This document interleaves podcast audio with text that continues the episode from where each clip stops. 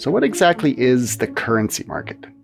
There's a good chance you've had firsthand experience with it the last time you traveled abroad. If you're going on vacation, you might need some US dollars to spend in Disneyland. If you're going to Europe, you're going to need some euros. That's our guest today, Shaun Osbourne. At a very basic level, it's where counterparties, that means buyers and sellers, come together to exchange currencies. Simple enough, right? You need some money to go ride the spinning teacups or whatever they call the spinning teacups at Euro Disney. Go to the bank and change your money over. Maybe you shop around a bit or wait for a good rate. That's kind of what Shaun does, but at a much larger scale. The currency market turns over trillions and trillions of dollars every day. It's the largest financial market in the world. Shaun is the managing director and chief currency strategist at Scotiabank. His job is to keep close tabs on all these fluctuating rates. Because his clients, they're not trying to go to Disneyland. Well, I don't know, maybe they are, but he works with investors and businesses. And these markets could have a huge effect on their bottom line. Shaun's here today to give us a primer on the currency market also known as the foreign exchange market or Forex or FX. Wow, it's already getting complicated. Lucky for us, he'll explain in plain language what makes these markets go up and down, help us understand what role the exchange rate has when it comes to inflation, even give us a bit of insight on where the Canadian dollar might be headed, and much more. I'm Stephen Maurice, and this is Perspectives.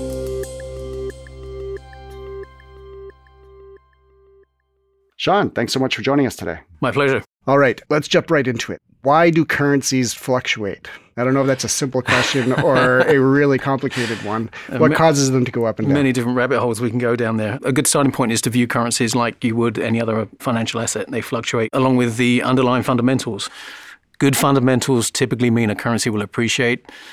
Bad fundamentals, and that might mean high unemployment, slow growth, government instability, market uncertainty a general lack of confidence in the policies prevailing in the country at the time, those kind of things can all contribute to pushing a currency lower. Mm. So those kind of things over time, they can ebb and flow. They apply differently to different currencies at different points in time.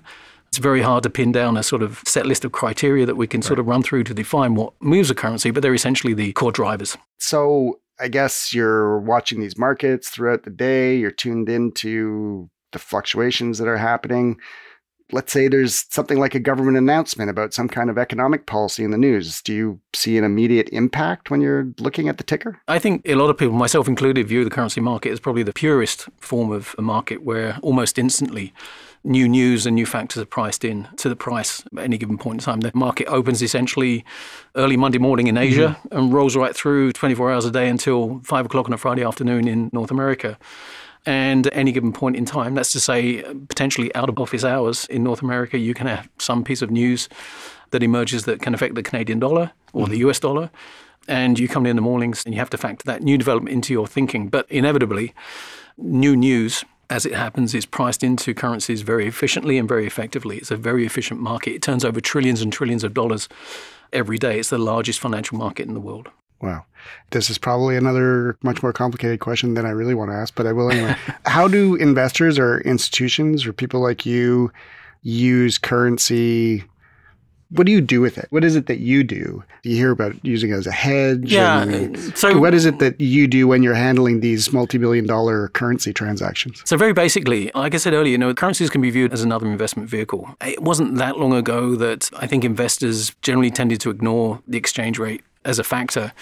If you're a Canadian investor looking at equities, you probably had a portfolio of of equities, some of that might be US dollar denominated. People didn't really consider the exchange rate as a factor. Now we get to a point in the early 2000s where we saw a significant weakening in the Canadian dollar. And lo and behold, those investors that were looking at their investment returns in the US and trying to figure out why on earth their investment returns were so low, it was mm-hmm. because they hadn't hedged the currency risk. So now we are in an environment, an era where a little bit less so these days, but some investors view the currency as an additional part of the investment process. Mm-hmm. So, for example, you will buy a portfolio of US equities and you will try and manage the exchange rate to either enhance returns or reduce the volatility in that portfolio.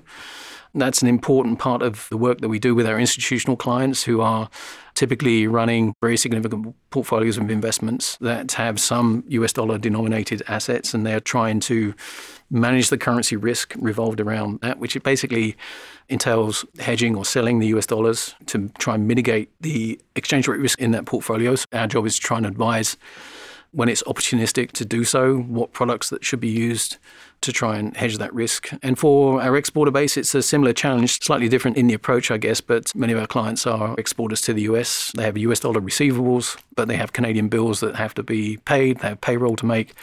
So they want to convert those US dollars at the most optimal rate right. for them. So again, the role is to try and advise appropriate tactics, strategies to convert that risk or hedge that risk on a short or multi-month, multi-quarter basis. Hmm.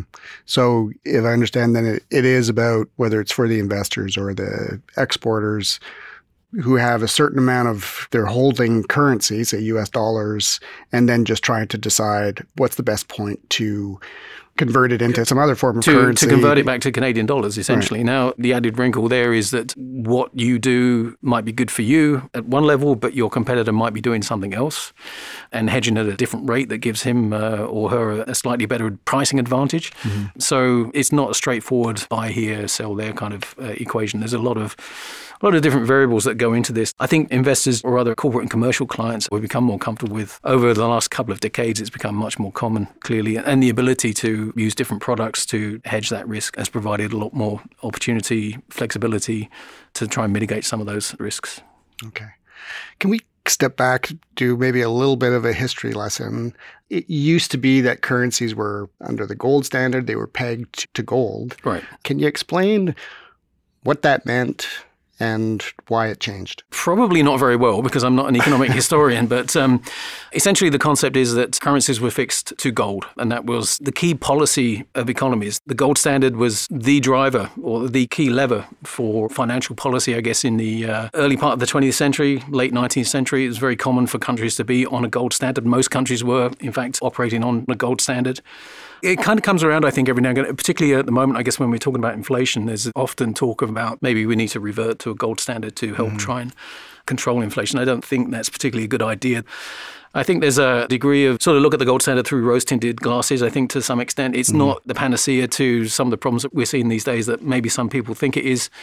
Historically, it hasn't been able to dampen volatility and growth and inflation in the way that I think people think it might. So the very little I know about the gold standard tells me that it was a system that worked in a certain era under certain circumstances.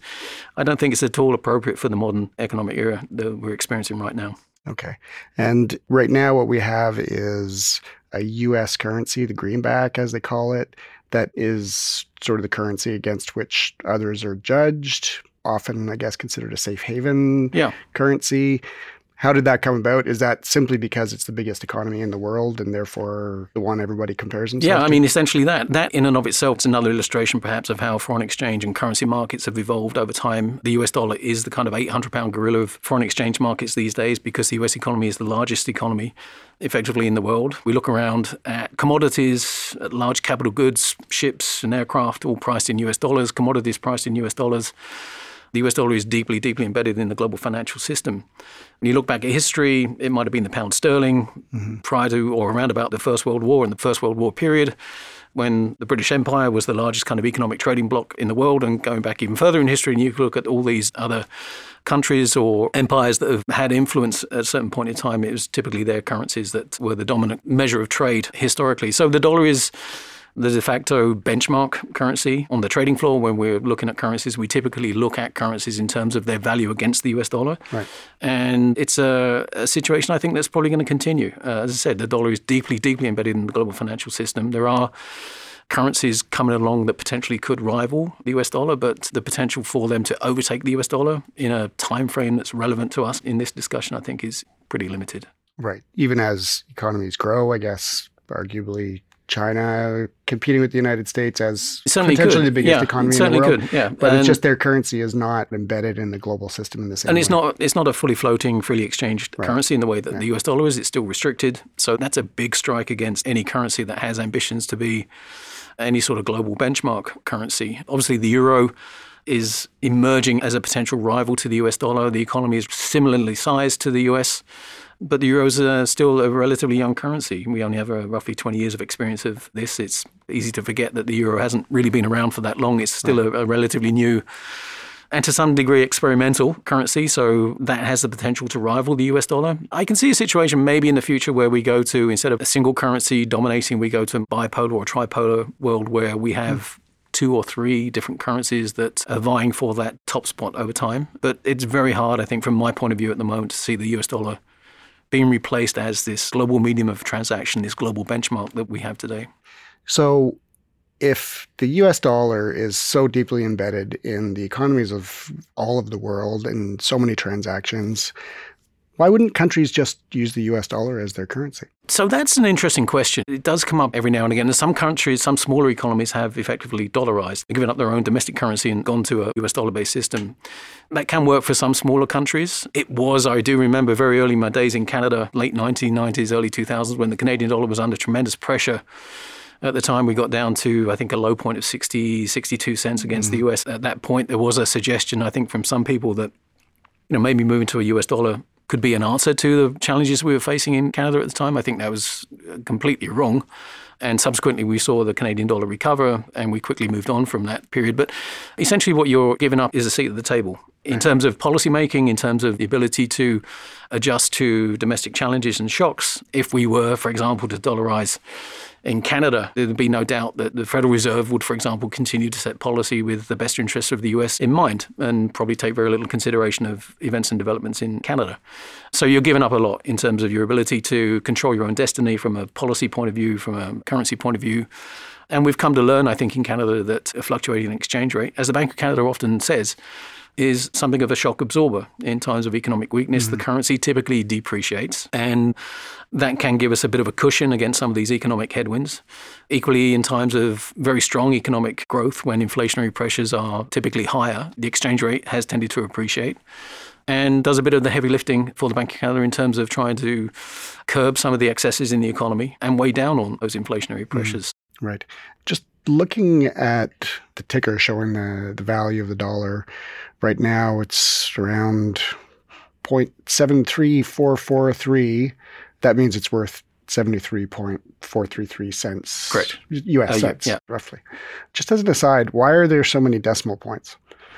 Is it because uh, they, there's so much money traded that like such really small fluctuations are going to make a difference to yeah, essentially correct. I mean, or? it's because you're essentially trading in large amounts of money, typically on a wholesale trading floor, and you're quoting to four at least decimal basis points in the way the market convention quotes, and sometimes even five. Right.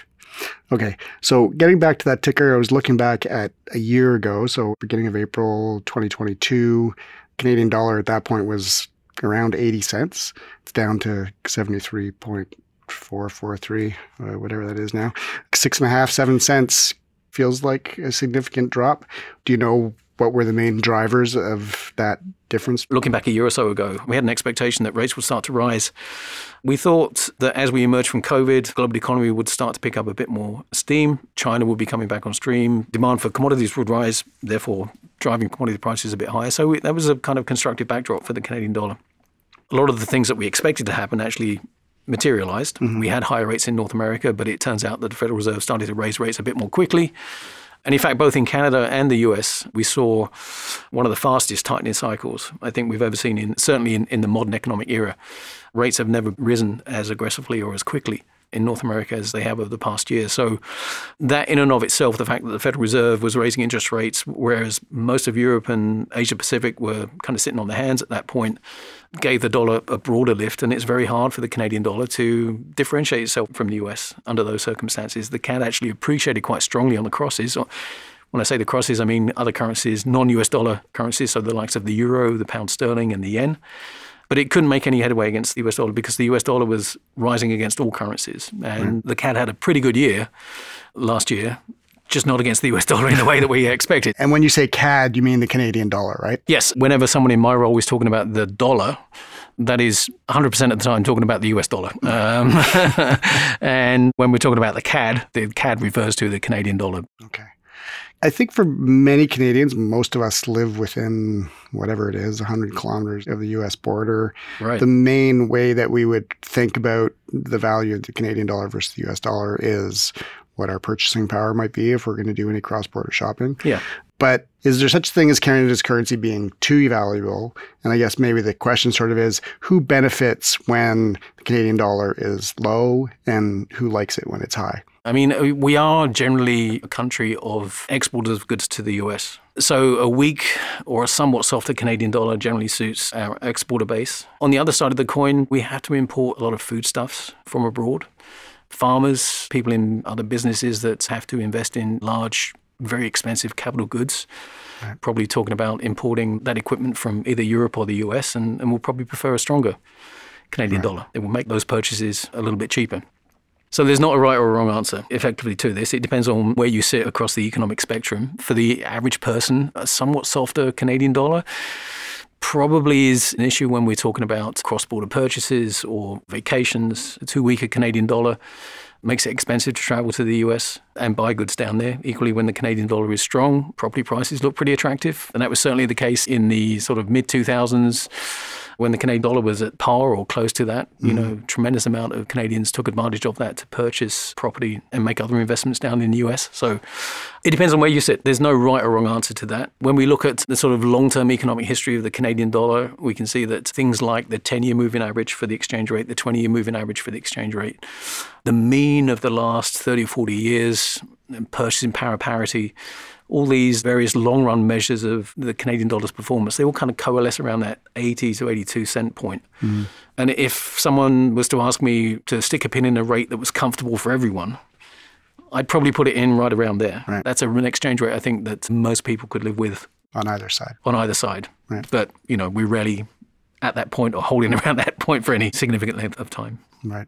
Last question for you. Where do you see the Canadian dollar going in, say, six months?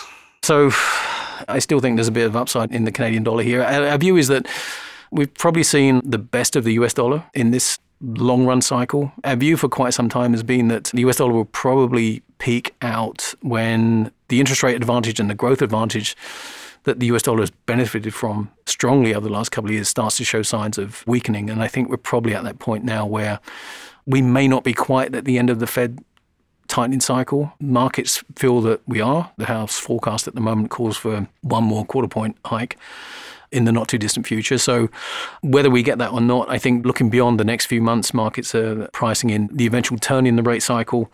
And it seems quite likely, looking at market expectations, market pricing at the moment, that markets feel that interest rates, when they do start to fall, will probably fall a little more quickly in the US than much of the rest of the world. Hmm. So, that may or may not mean Canada, but it seems to mean certainly relative to Europe. And, and going back to that idea of the dollar being the 800 pound gorilla of the FX market, the euro is a pretty decent second best to that. So the trend in euro dollar, what the US dollar does against the euro, has a pretty huge influence on how other currencies tend to trade. The euro dollar exchange rate is the kind of benchmark that we look at to try and assess, you know, the broader trend in the US dollar. Now, there will be some currencies that outperform or underperform relative to that, but we think the euro could strengthen a little bit. It's probably looking fundamentally still quite cheap at the moment, so the euro has the potential to strengthen, I think, a bit more in the next 12 to 18 months.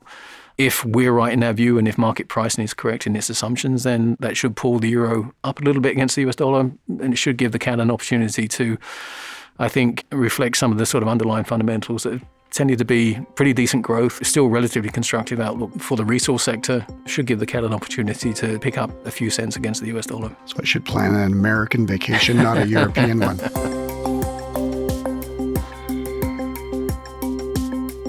All right. Well, I think we will leave it there. John, thank you so much for coming today. Really appreciate it. It's my pleasure. I've been speaking with Shaun Osbourne, Managing Director and Chief Currency Strategist at Scotiabank. Perspectives podcast is made by me, Stephen Maurice, Armina Lagaya, and our producer, Andrew Norton, who is too tall for the spinning teacups, but too timid for Splash Mountain.